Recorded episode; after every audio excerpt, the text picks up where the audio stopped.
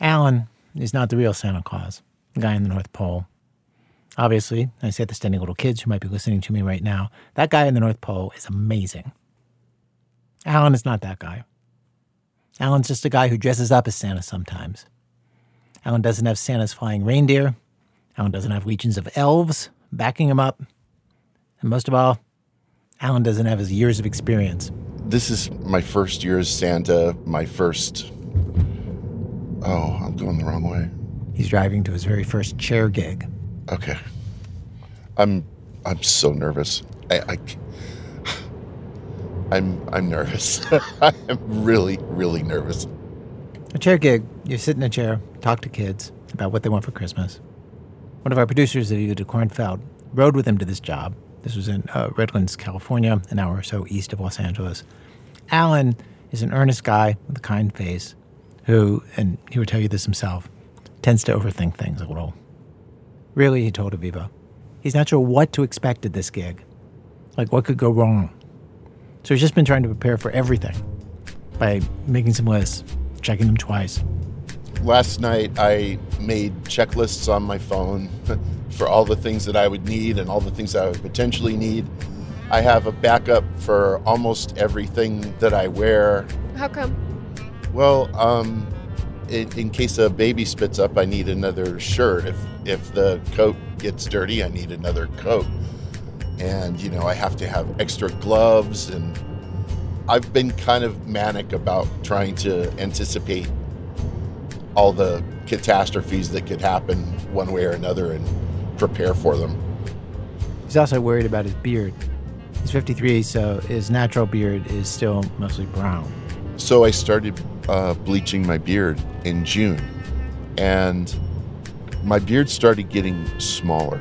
The bleach was damaging it. So it's breaking off. Yeah. He's tried some expensive hair products to stop the damage, but it's still a little shorter than he wants. And maybe his greatest anxiety going into this gig was the questions that the kids might ask him. Would he say the right thing? There might be, uh, you know, a, a child with a real problem, like you know, their their mom is gone or somebody's uh, incarcerated or something like that, and I can't uh, I can't bring anyone back that they've lost, and I really worry about being asked about that. I can't bring someone home who's on a deployment somewhere. He frets and drives on his way to the gig, two full Santa costumes in the bag. You know, Christmas comes around every year, always the same, the same songs and the same stage props and the same specials on TV. You can get numb to it. It's so easy to lose the magical feeling that so many people had as kids around the holiday. But one thing you can say about Alan, he is not feeling numb. Just the opposite. He is on high alert. Not just because you know, he wants to be a perfect Santa for these little kids. Mainly, he's that way because it is his first time in the chair. And there are all kinds of reasons that that is a big deal for him that we're going to get into in a minute or two. But my point now is when you're trying something for the first time, you can just, I don't taste all the potential and excitement of what it could be. You feel feelings, which is why this Christmas, here at our show, we thought it would be nice to spend an hour with people who are not doing what they've ever done in the past at Christmas, who are not doing the same old, same old. We want to spend the hour with people who are trying something brand new at Christmas because they have a shot at some deep Christmassy feeling. WBEZ Chicago, this is American Life. I'm Ira Glass. Stay with us.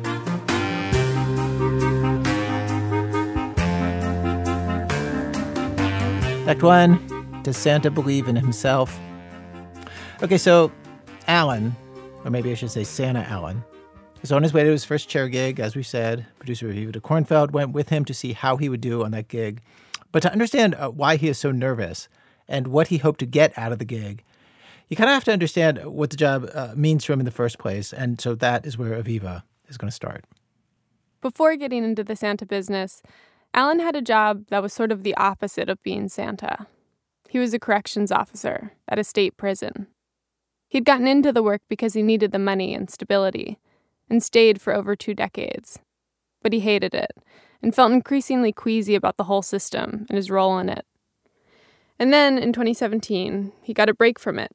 Though not under great conditions. He got really sick and ended up having to take nearly a year and a half off from work for medical leave.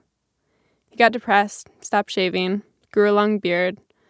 One day, to cheer himself up, Alan and his wife Erin decided to go to a comic book convention. Because obviously I'm I'm kind of a nerd and I enjoy that sort of thing.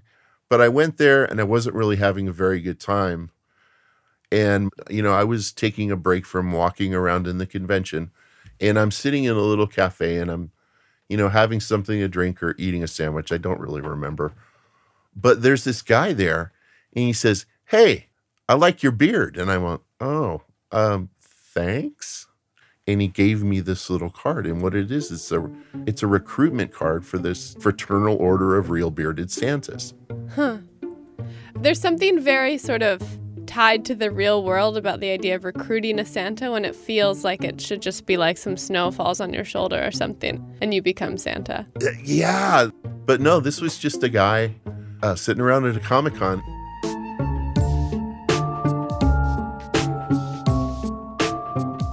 I talked to over a dozen first time Santas in reporting this story. Nearly everyone had this in common. It was someone else who first identified them as Santa. Turns out, that is the magical snow that falls on your shoulder. Alan shows a business card to his wife Erin, who suggests he dress up for their godson's kids. Christmas is still months away, but it might give him something to look forward to. I'm thinking, okay, well, I, I do have this beard now, and uh, I've always been uh, definitely on the rotund side of things. So I've got that working for me. And I went, well, I should quit feeling sorry for myself and maybe do something with this now. Alan figures he'll play Santa just this once as a nice thing to do for his family. Since he's like a grandfather to these kids, Alan was worried they might recognize him. He bleached his beard white and asked a friend who knows how to sew to make him a red suit.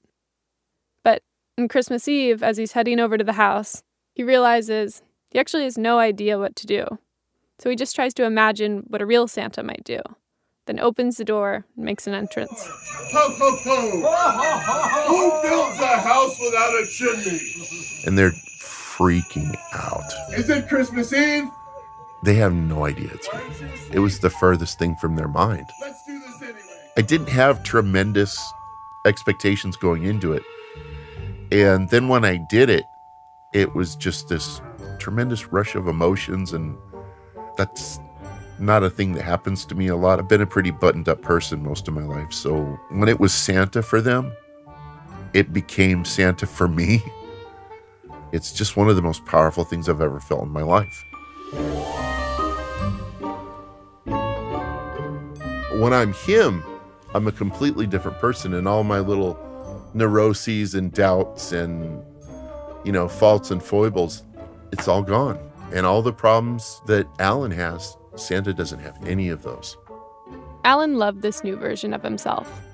But pretty soon, Christmas was over, and so was medical leave, which meant Alan's beard had to go. Because as a corrections officer, he had to be able to wear a gas mask in case a riot broke out at the prison. And you can't properly fit a gas mask over a beard. Alan couldn't afford to quit, so he grabbed his clippers and made himself shave off his beard. This is going to sound really weird. I still have that beard in a Ziploc bag. Really? Yeah. I mourned that beard. Why do you still have it? I probably shouldn't, but it, it meant a lot to me. It was the key to the door that opened that let me do this. Hmm. And when I had to shave that beard off, I was pretty unhappy about it. I was upset. The next year, Alan bought a fake beard to play Santa, but it looked so bad he couldn't bring himself to wear it. So, two years pass without playing Santa. And then, thanks in part to his wife Erin, who's making enough money as an engineer to support them, Alan is finally able to retire. And he throws himself into becoming Santa. The goal is to become a professional Santa, the kind that someone might hire for, say, a private party or a parade, or the holy grail of Santa engagements, a chair gig. First thing, Alan starts growing his beard back. Then he signs up for Santa School, a weekend intensive where you learn everything from what to say to skeptical kids to how to make an entrance. He meets lots of other Santas who offer helpful tips like how to sneak in a bathroom break while staying in character. Apparently, you're supposed to say you have to make a call to the North Pole.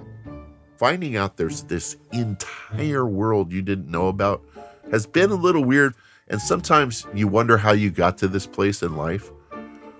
This is a deeply weird thing for, you know, middle-aged and elderly guys to do, but but it's kind of wonderful. I mean, it's it's but it deeply strange at the same time. By the time I'm talking to him, Alan spent almost a full year preparing for the role. He's a diligent and serious student of the Santa tradition. But there's one part of it he doesn't believe in the naughty list. Surprising, maybe, given his last job. You've been bad. You're on the naughty list. That's that's no way to be. Feels punitive. Exactly, and that's I've seen punitive, and I don't think it works. So I want to be able to lift him up rather than put them in a corner somewhere and tell them that you're this thing. Being Santa lets him work on the other side of the ledger, which feels a lot better to him. I tried to do that job as well as I could, but you know, it was really difficult. And uh, when you run into a lot of people that sort of on the naughty list, um, and you can't do anything for them, and they can't do anything for themselves, it feels kind of hopeless. That's a lesson I learned from my career. People need redemption. They need to be accepted back into the fold even if they've made mistakes. Hmm. You know, finding a way to to uh, forgive other people sort of gives you an opening to forgive yourself. And there's a box of Kleenex here.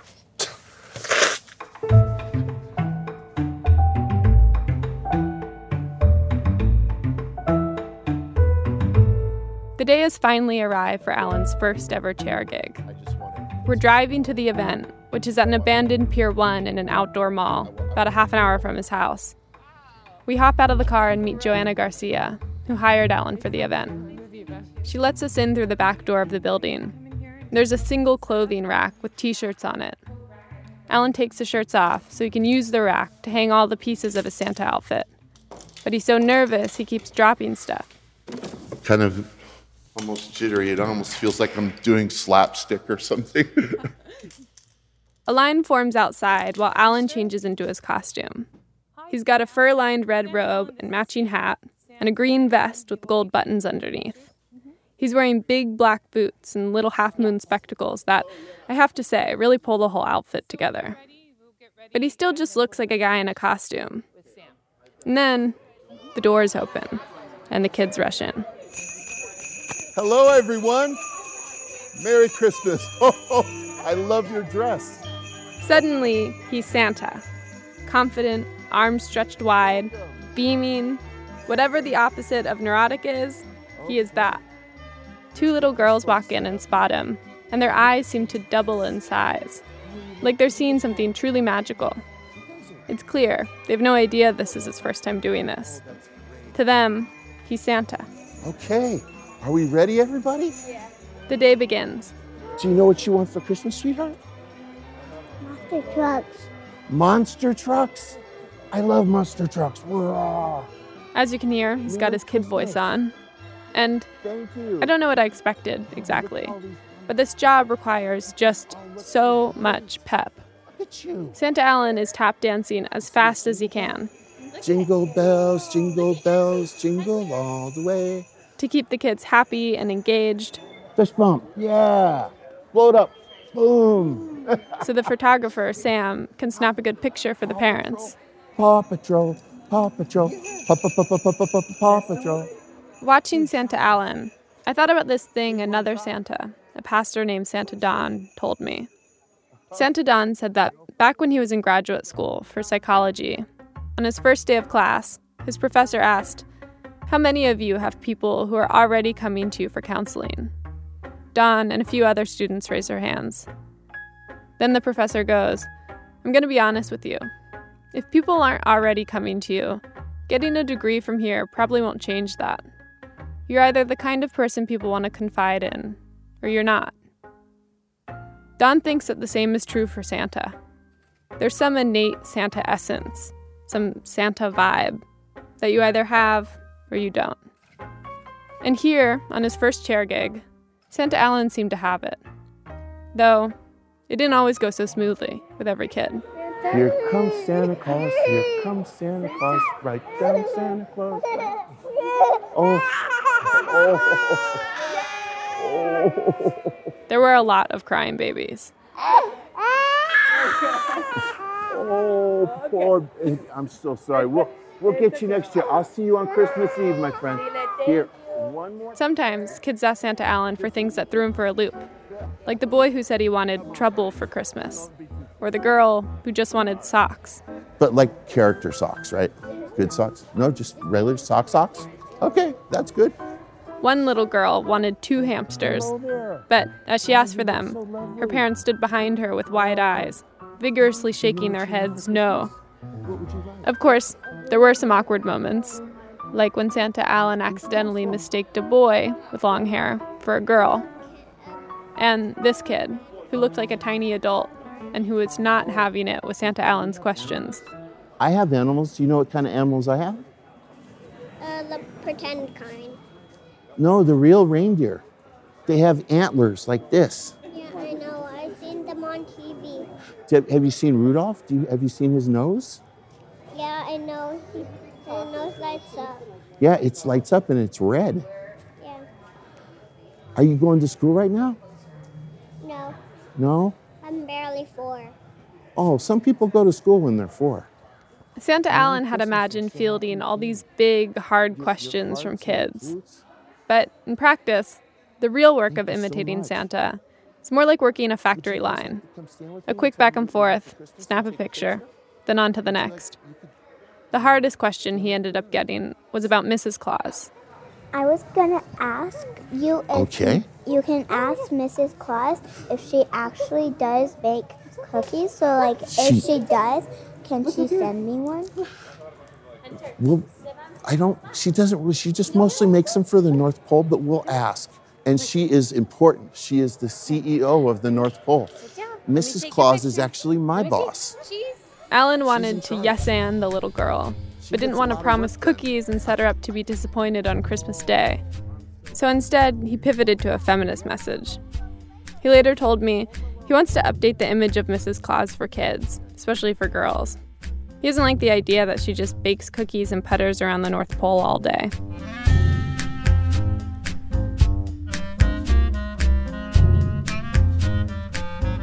At 1 p.m., the doors are closed. Santa Alan's been there for two hours, talked to over a hundred kids. He changes out of his costume and into what's referred to as Santa casual red clothing, but not the whole shebang, Christmas light. He packs up and we get in the car. We're about to drive back to his house when Alan realizes he's left his backpack inside the store. This is a problem for him because he really doesn't want to go back and get it and have people see him when he's not in the full Santa costume. But as we're walking back to the Pier 1, a guy in a car notices Alan. Santa? Alan puts his finger up to his lips, as if to say, Shh, I won't say nothing. I won't say nothing, the guy says.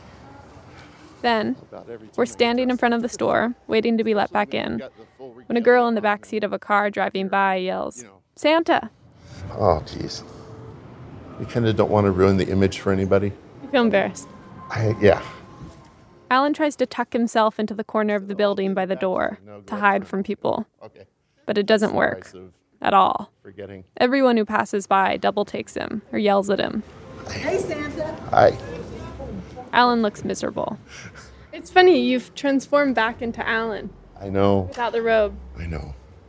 You you love watching me squirm like this. No, I don't. But I'm I'm struck by the transformation. How different you are. I guess I'm back to being Clark Kent or something. I don't know.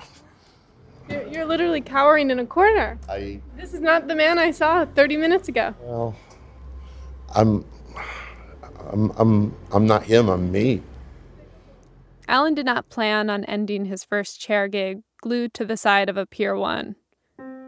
But there is a part of him, he tells me later, that's relieved to be himself again. All that cheeriness, being so enthusiastically on, it's exhausting being Santa.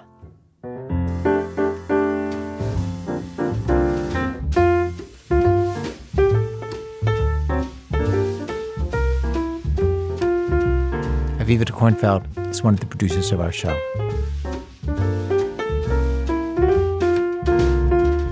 Act two Jews for Jesus for just one day.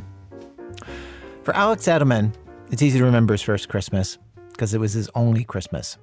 He was raised as an Orthodox Jew, and he says his family was very Jewish. Casually dropped Hebrew around the house. He and his brother AJ called their parents Ima and Abba for mom and dad. He's a comedian and tells this story about how they were so Jewish and so surrounded by Jews, he didn't even know he was Jewish for a while. And I remember the first time I was aware of being Jewish. I was at a children's birthday party at a Chuck E. Cheese, and I reached for a slice of pizza that had some sausage on it or some pepperoni, something not kosher. And my grandfather saw me reaching and he kicked my hand away. kicked. And he went, You can't have that. We're Jewish. And I said, What does that mean? And with a totally straight face, he just went, It means you'll never be happy. And I went, Papa, I don't want to be Jewish. And then my grandfather laughed at me and went, Chief, that's the most Jewish thing there is. When Alex and his brother AJ were little, they attended yeshiva, Jewish day school. So, like I say, their whole world was people who never celebrated or talked about Christmas. But in the show Alex has been touring, he talks about this one December when he was six and AJ was four he mentions, uh, by the way, a family friend in the story, and he changed her name when he tells the story on stage. Here's Alex. All of the best Jewish moments of my life are moments where Jewish values presented themselves in like unconventional places. Like once when I was a kid, my family had Christmas. My mom had this friend named Kelly.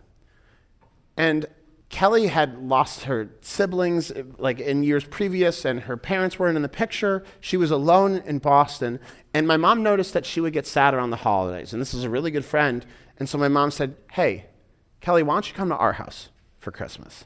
That's the kind of person my mom is. My father did not want that. My mom is a Jew from Cincinnati. She's a Midwestern Jew. It's a slightly gentler existence. My father grew up Jewish in Boston, like me, but dad grew up Jewish in Boston in a time when it's actually really hard to be Jewish there, which is between the years 1500 and 1994. He's like, Cheryl, I will not have Christmas in a Jewish home. And she's like, Elazar, we're having Christmas. And he's like, over my dead body are we having Christmas? So they compromised and we had Christmas. AJ and I come downstairs one day. My parents are sitting in the living room.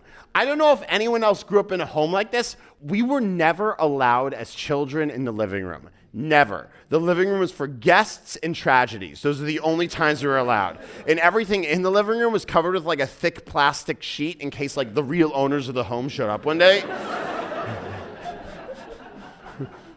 we come downstairs. My parents are in the living room, no guests, and AJ and I look at each other like, oh no, Bubby died again. And like we walk in and we sit down on the forbidden couch. And my mom just went, Boys, this year, we're going to have Christmas. And this is how young and insulated we were. AJ and I looked at each other, and we looked at my parents, and I just went, What's Christmas? and my father went, it's like Hanukkah. And my mom undermined him immediately and went, Yeah, but maybe even a little bit more fun. Hanukkah sucks. I appreciate the new politically correct world that everybody lives in, where we all pretend that all the holidays are equal. They are not equal. Everybody knows it. Hanukkah is very much the Diet Coke to Christmas's black tar heroin. There is no comparison. There is no comparison. And you never know when Hanukkah is because the calendar's in. Sometimes it's in early December. Sometimes it's in like late July. You never know. And my non Jewish friends are always like, well, you guys are lucky. You get eight days of gifts. I have never met a single Jew who has ever received eight days of gift. Here's how it works you get one gift over the course of the eight days. If you're getting a bike, you get like a pedal on the first day and the handlebars on the second day and the wheel on the third day. It is absolute bull. Anyway, we do Christmas, and oh my God, do we do Christmas? We do the lights, we do the stockings and glitter. We went whole hog, no hog, kosher Christmas dinner. But we deck these goddamn halls. Deck.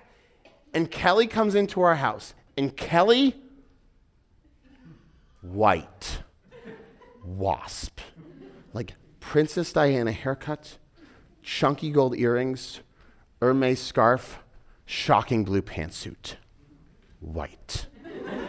but she walks into our house like a little kid, and she starts to cry immediately. And my mom just went, Boys, whatever Kelly wants to do, we're going to do. And we did all this deep cuts Christmas stuff.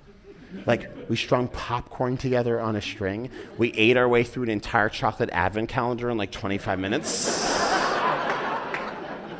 And we watch Christmas movies. Please try to imagine being a young Jew who has never seen a single Christmas movie. And then one day you watch like seven of them in a row. AJ and I are like, what is this? And the one that sticks out is the Peanuts Christmas special. Snoopy, Charlie Brown, AJ and I are like pressed up against the screen. We're like vibrating with joy, and AJ's like, the meaning of Christmas, Snoopy. And I'm like, the spirit of Christmas, Charlie Brown. My dad's in the corner like praying for lightning. And, like, at some point, Kelly, crying, walks over to us and she's like, boys, we need to put out cookies for Santa Claus, don't we? And AJ and I are like, uh huh. And we look at my dad, who's already covering his face, and I just went, Abba? Who's Santa Claus? and my father rarely cursed in front of us, and my mother says she doesn't think this happened, but I remember so clearly, and maybe he thought we couldn't hear him. My father looked at my mom and he went, Cheryl, Jesus Christ. And my mom went, Elazar. And he went, come on. And she went, do it.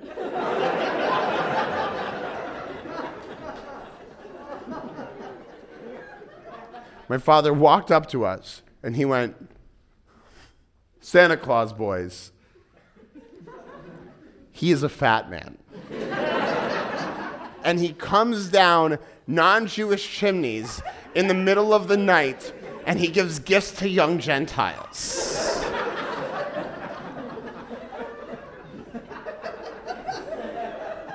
He said, He's like Elijah, but instead of drinking your wine, he eats cookies and leaves you gifts. if you don't know who Elijah is, on Passover, the Jewish holiday, in my house, here's what will happen. Your uncle will open the door for Elijah, and then one of the other uncles under the table will start kicking the table, and when the wine cup shakes, they'll go, Look, he's drinking, he's drinking! and AJ and I look at each other. And we look at my dad, and Adrian just went, But Be'emet, which means for real. and my father looked at my mom, and he looked at us, and he went, Yeah, of course he's real.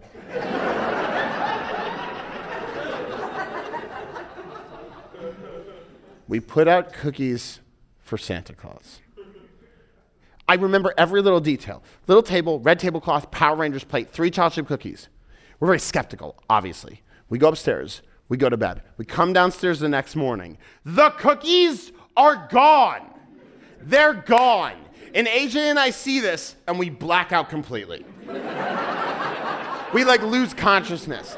But I know what's happened because I saw home videos a couple years ago, and on them we're like, oh my God, oh my God, he was here, he was here. And at some point, AJ's standing on the couch, and he looked at me, and he just went, Santa came.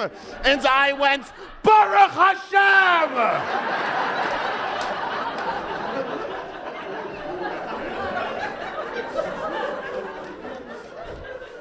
and we ran out to the garage Why? This is the one concession my father got from my mom. He's like, Cheryl, I will not have a Christmas tree in a Jewish home. And she's like, I can respect that, Elazar. We'll put it in the garage. and there are two photos of this. They're the weirdest photos. We're wearing jackets because we're in a Boston garage in December, but we're wearing pajamas because we're children. And we're wearing yarmulkes because we're Jews. But we're standing in front of a fully decorated Christmas tree with a teddy bear on the top holding a dreidel and wearing a yarmulke.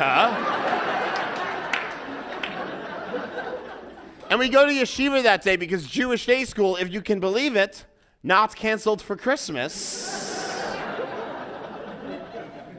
and we come home that night, and my father gets a phone call. It's exactly what you think.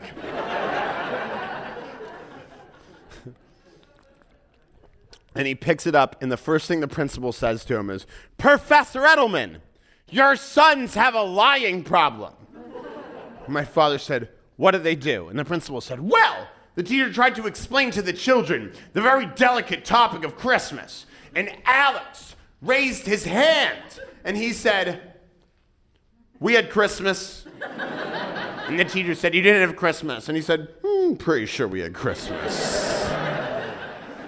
Lights, stockings, Snoopy, Charlie Brown, meaning of Christmas. Pre-. And the teacher's like, You didn't have Christmas. You had Hanukkah three weeks ago or nine months from now, depending on the year. Anyway, non Jews believe in this guy called Santa Claus. And in my mind's eye, I remember AJ raising his hand and saying, We had Santa Claus. That's what I remember. But there are conflicting accounts here. Apparently, AJ didn't raise his hand. Apparently, AJ, in the words of the teacher, lifted two fingers like he was ordering a second martini. and AJ didn't say, We had Santa Claus.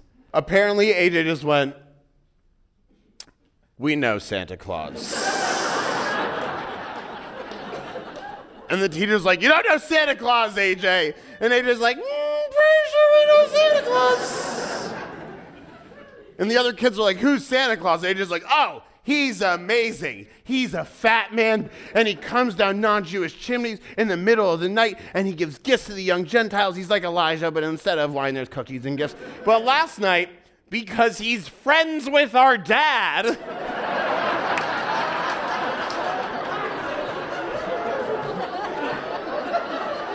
He came down our chimney and he left this Walkman underneath the tree that my parents put in the garage and he ate all of the cookies. And the principal said, Professor Edelman, is this true? And apparently my father just went, No.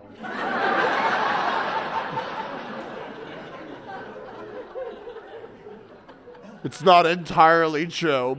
And the principal said, What do you mean it's not entirely true? And my father said, Cheryl and I ate the cookies.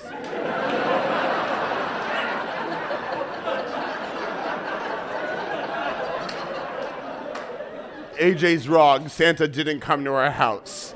And my mom says there was a significant pause on the other end of the phone. And then the principal went, I know Santa didn't come to your house.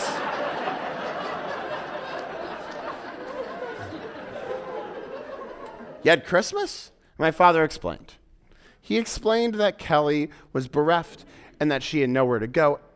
And that he, he had reservations about this, but he let it happen because he thought it was actually a really valuable, teachable moment where he could explain to his children that doing the thing centered in Jewish values may not always appear conventionally Jewish. And more than anything else, doing this for this woman who really had nowhere to go, really. Was a classic example of what Jews would traditionally call mitzvah, which means good deed. Principal listens, dad explains. When my dad finishes, the principal said, Professor Edelman, I understand where you're coming from, but you're wrong. Because what you've actually done is you've introduced this holiday that is foreign and corrosive into your home, and you've clearly confused your children and perhaps harmed them permanently. well, you've given them this holiday, and next year you're going to take it away from them. So, what's that going to do? this isn't a good deed. This isn't a mitzvah. It's idol worship, which is like the most grievous sin that a Jew can possibly commit. And you and your wife need to begin repenting for that right now. And my father, to his credit, went, Well, clearly, Rabbi, you don't understand the meaning of Christmas. And then he hung up the phone.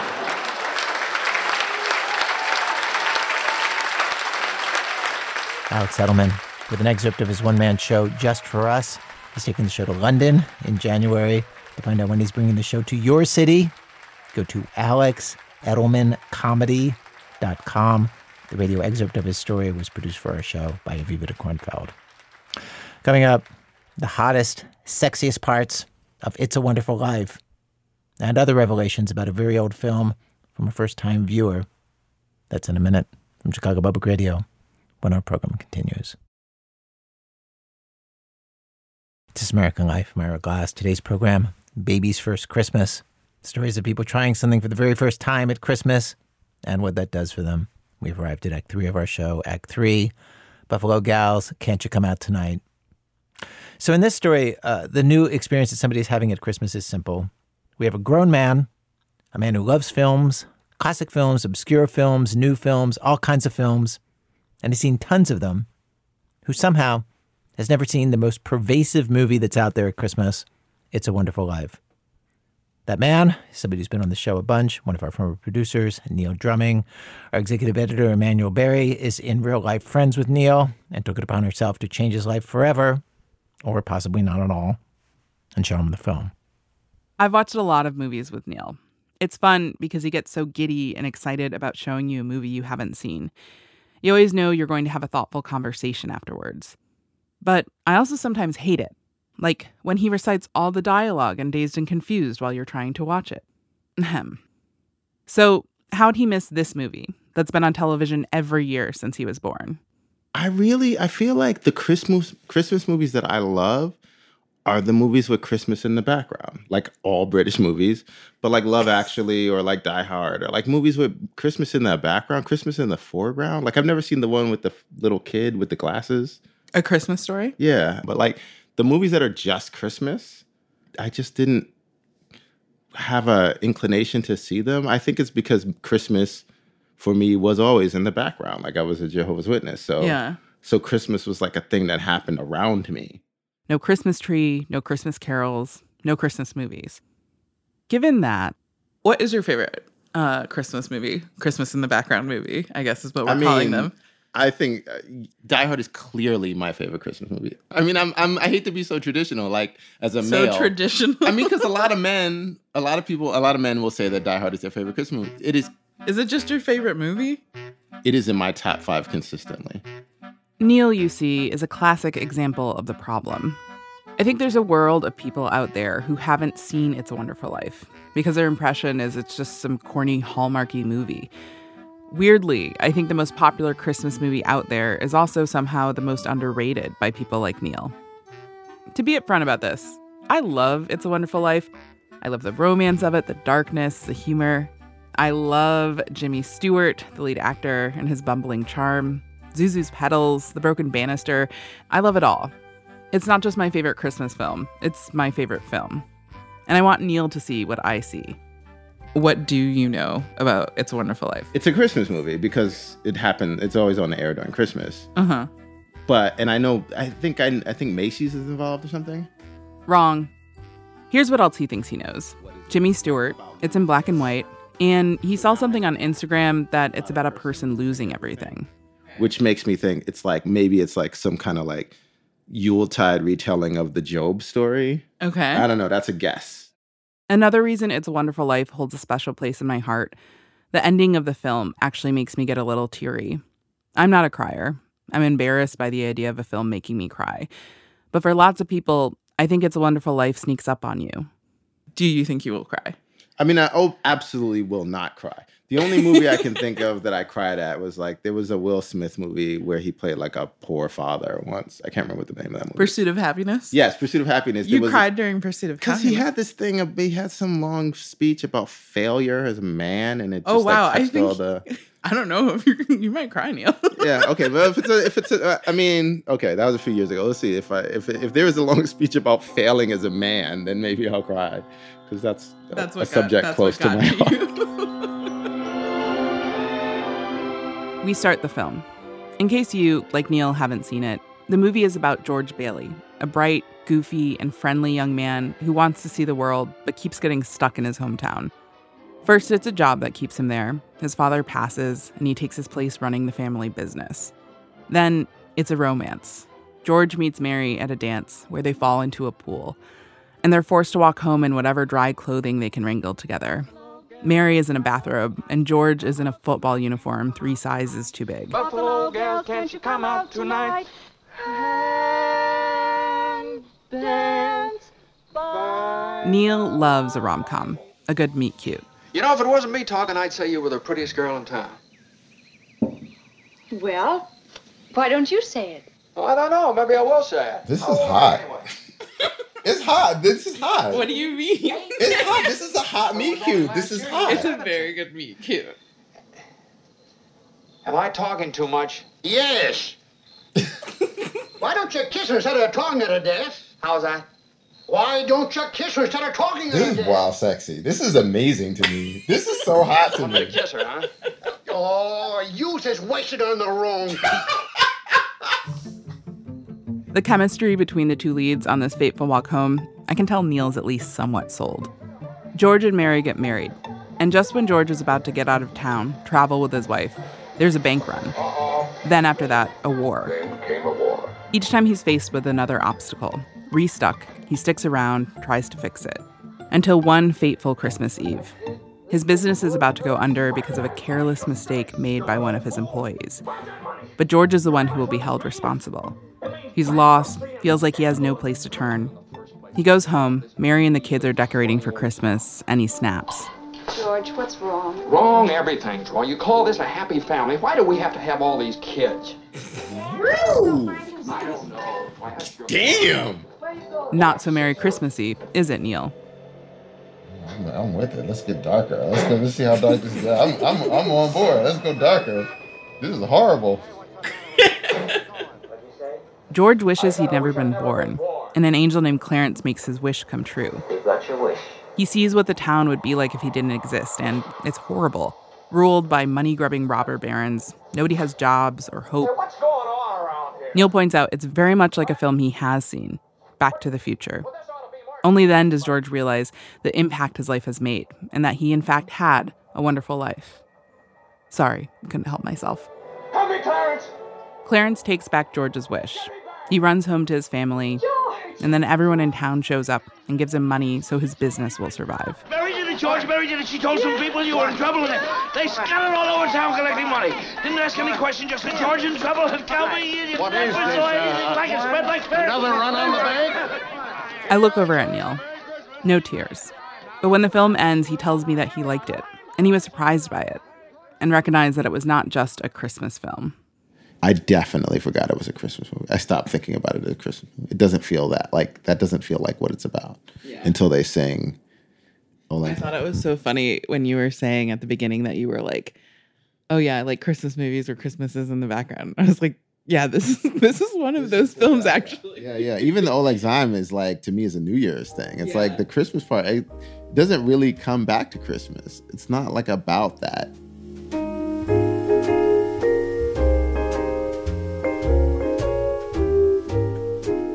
You know what it's like a lot? It's like Die Hard. okay, okay, say more. they okay the both the theme of both of them is to like that things aren't as bad as you think. Is that just like your life could that if you stop and appreciate your life okay not even just if you it's not just that you stop and appreciate your life. It's that circumstance dire circumstance forces you mm. to appreciate your life. So in die hard like a series of ridiculously absurd terrorist type events makes it so that like he appreciates his his marriage and his family more and he fights to save them. That's what i love about that movie. That's literally the thing i love the most about that movie is how like it is kind of a romantics film. Like it's like wait everything i had was great. I should go back and save it. And this is that same thing of just like in the moment when things are bad you can feel like it wasn't worth it but if you like stop and look at it it's worth saving. It's like worth preserving. Mm-hmm. it's the end of the year like maybe the these kinds of movies are supposed to like remind us that like amongst all the things you did wrong there's something there's like it's ultimately worth it. I don't know. Yeah. but maybe that's a common theme of like movies that air at the end of the year. Like maybe we just want to be reassured going into the next year that like what we did wasn't completely a waste of time At one point, while we're talking about the film, Neil asks why I cry at that moment the townspeople come out to support George. And I say, it's nice to think that people might recognize all that you do for them. Neil tells me maybe that's why I'm emotional, because I do a lot for other people. And Neil says maybe that's why he's not so emotional, because, well, he doesn't. Not news to me. Case in point what I did for him this Christmas gave him the gift of watching It's a Wonderful Life. What he did for me got me to watch Die Hard.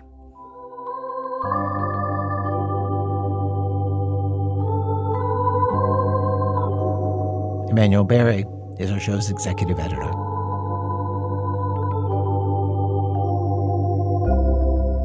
Deck four, Single Bells. Scaachi Koul is celebrating a Christmas first of her own this year, one that she is still puzzling through. Here she is. My marriage was over by last Christmas, but I didn't notice because I was having such a nice time. One of my ex's many radiant qualities was how much he liked the holidays, always in stark contrast to me, a misery gremlin who recently escaped a bog and is allergic to natural sunlight. I didn't really grow up celebrating Christmas. I was raised Hindu by immigrants who just didn't really care about the holiday. The extent of our decorations was a sparse plastic tree with screwed in branches that looked like if a spruce had recently been set ablaze. Our family's dedication to the holiday was always cartoonishly pathetic. But when I met my ex a little over 10 years ago, I realized that being with him meant being with a Christmas person. It was like joining a cult where the belief structure was built around a glazed ham. Being with him meant we bought a real live tree year after year, filling our apartment with pine needles that I'd find until we bought the next real live tree. Doesn't it smell great? He'd say. And I'd reply with, No, because years of cigarette smoking has robbed me of a sense of smell. My ex husband was practically competitive about gift giving, always giving me the best gift, the thing I wanted, sometimes even the several things I wanted. One year, he took me to Cuba. Another year, he bought me a Nintendo console that had been reliably sold out for months. The year after that, delicate diamond studs for my non deserving ears. I got him a bag, like three times. Just three different bags. I don't know, he seemed to need a lot of bags. I don't know what I'm doing out here, okay?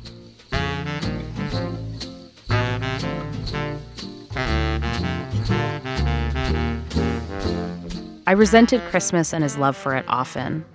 We used to fight about how I wanted to go see my family for the holidays, even though there wasn't much of a holiday to speak of, and how he wanted to go back to his sleepy little hometown with the three car Santa Claus parade and his stepmother's gingerbread village that the grandchildren bickered over, and the mint sauce with his dad's lamb, and the Christmas brunch with his mother. I was always fighting against my instincts to hate everything, to be cynical, to ask to be left alone. I didn't like Christmas because it required so much sincerity, an emotional intelligence I clearly, obviously, still lack. We separated in February, and he's now off building a life I know nothing about. I was worried about how he'd do alone at Christmas. But you know who is alone in actuality? Me, the Christmas hater. I'm Grinch at the top of the mountain, looking down at the denizens of Whoville, asking in the smallest voice possible Do they miss me down there? Because though I was always loath to admit it, I did like so many things about Christmas with his family. I did like how I always felt warm and soft between December 23rd and 26th, like I was a big fat baby in a plush blanket. I became comfortable with it, and eventually I learned to look forward to it. Christmas with him and his people was the closest to cortisol zero I've ever gotten in my life. My ex husband's mother and stepmother always told me they loved me on Christmas Day when we exchanged gifts, and I always said it back. I meant it, too, a rarity for me. I liked being a daughter in law and offering to help with the turkey, even though I have no idea how to cook a turkey. There was comfort in opening the garage door and seeing his cousins piled in there, wearing old Labatt sweaters, chain smoking and fighting over who stole whose lighter, all these 40 something year olds reverting to who they were when they were 17. My ex grew up somewhere without the pollution of a big city, so you could always see the stars. I wish I had spent more time looking at them.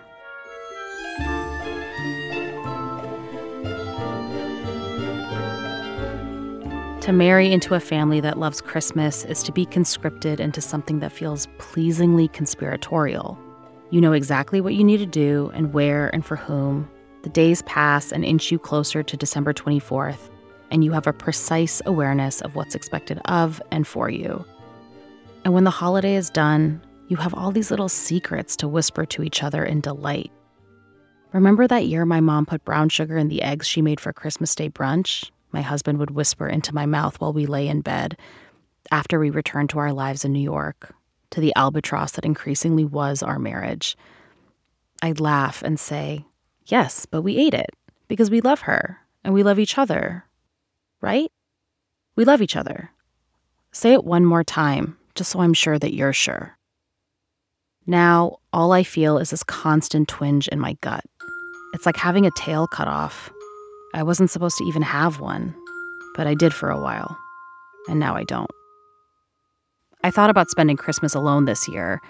I could do something devastating and romantic, like take myself on a solo vacation, maybe somewhere sunny, where I'd swan around in drapey fabric and look sad and hot and sad. Maybe at a resort. Everyone there would think I had a secret. But the secret is I'm sad. Instead, on both hands, I count the people I won't speak to this December his folks, his siblings, his nieces and nephews, the cousin of his that was my favorite, the other cousin of his who always spent too much time touching my lower back, his aunt who always called me Sasha, even 10 years in. I'll add this pain to the several others that hardened me from the inside out. The first year of divorce is just a march of agonies, every notable event the first one you do by yourself. First birthday where we don't even speak. First family medical crisis where we don't cling to each other like driftwood in a tsunami. And now, our first Christmas apart.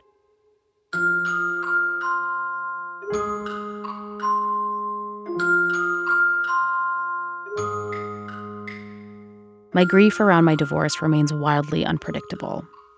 I don't have any strategy or plan on how to cope with the holidays. I just have to walk through a TJ Maxx and glare at the Christmas display and how I have no use for a Santa Claus cookie jar. I never did, but now I really don't. In the end, I decided to just go home this year and lick my wounds amongst my own family. My 12 year old niece and sister in law celebrate Christmas with glee.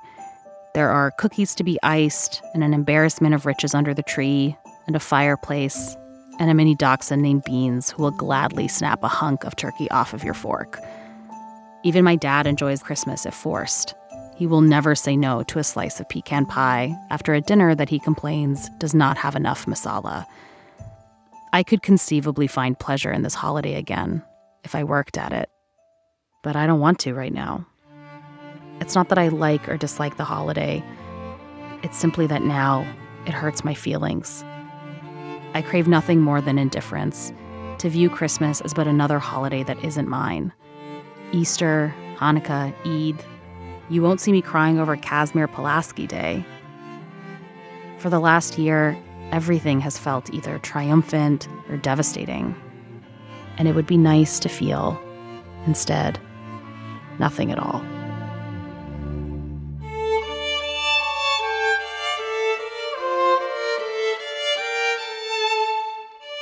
Scaachi Koul is the author of One Day We'll All Be Dead and None of This Will Matter, and a culture reporter at BuzzFeed News. Her story was produced by Diane Wu.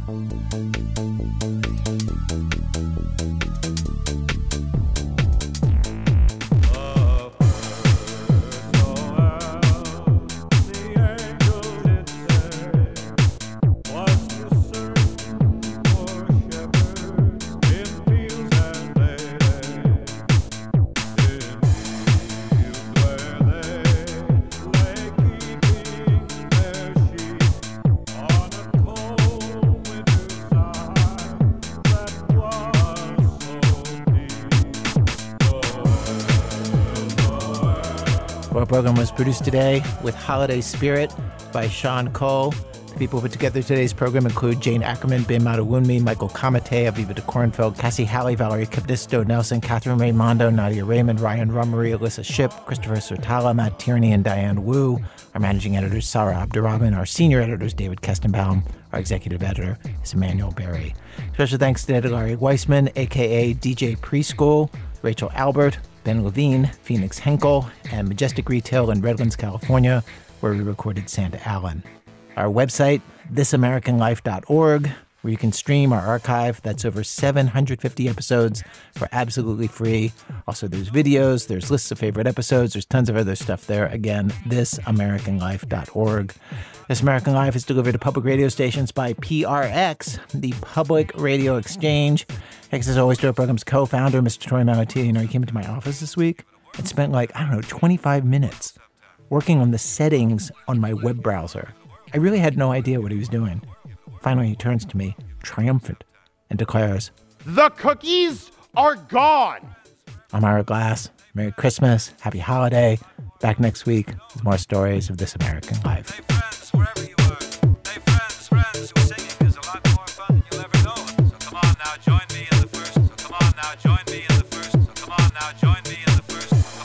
Join me in the first, the first, the first, the first, the first, the first, the first, the first, first, first, first, first, first, first, first, first, first, first,